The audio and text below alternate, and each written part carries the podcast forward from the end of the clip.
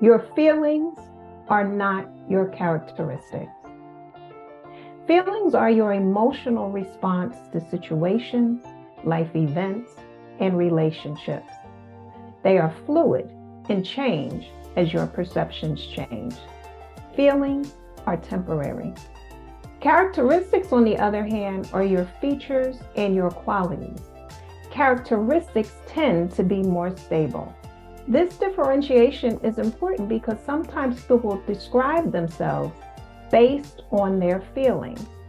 For instance, someone may state that they are a lazy person. In actuality, they're not a lazy person. They are just lazy about a particular situation. So I want you to be very clear when you are describing your feelings versus your characteristics. Until we meet again, I'm Dr. Kathleen Walls from the Greatest Counseling and Consulting. God bless and continue to live your greatest life.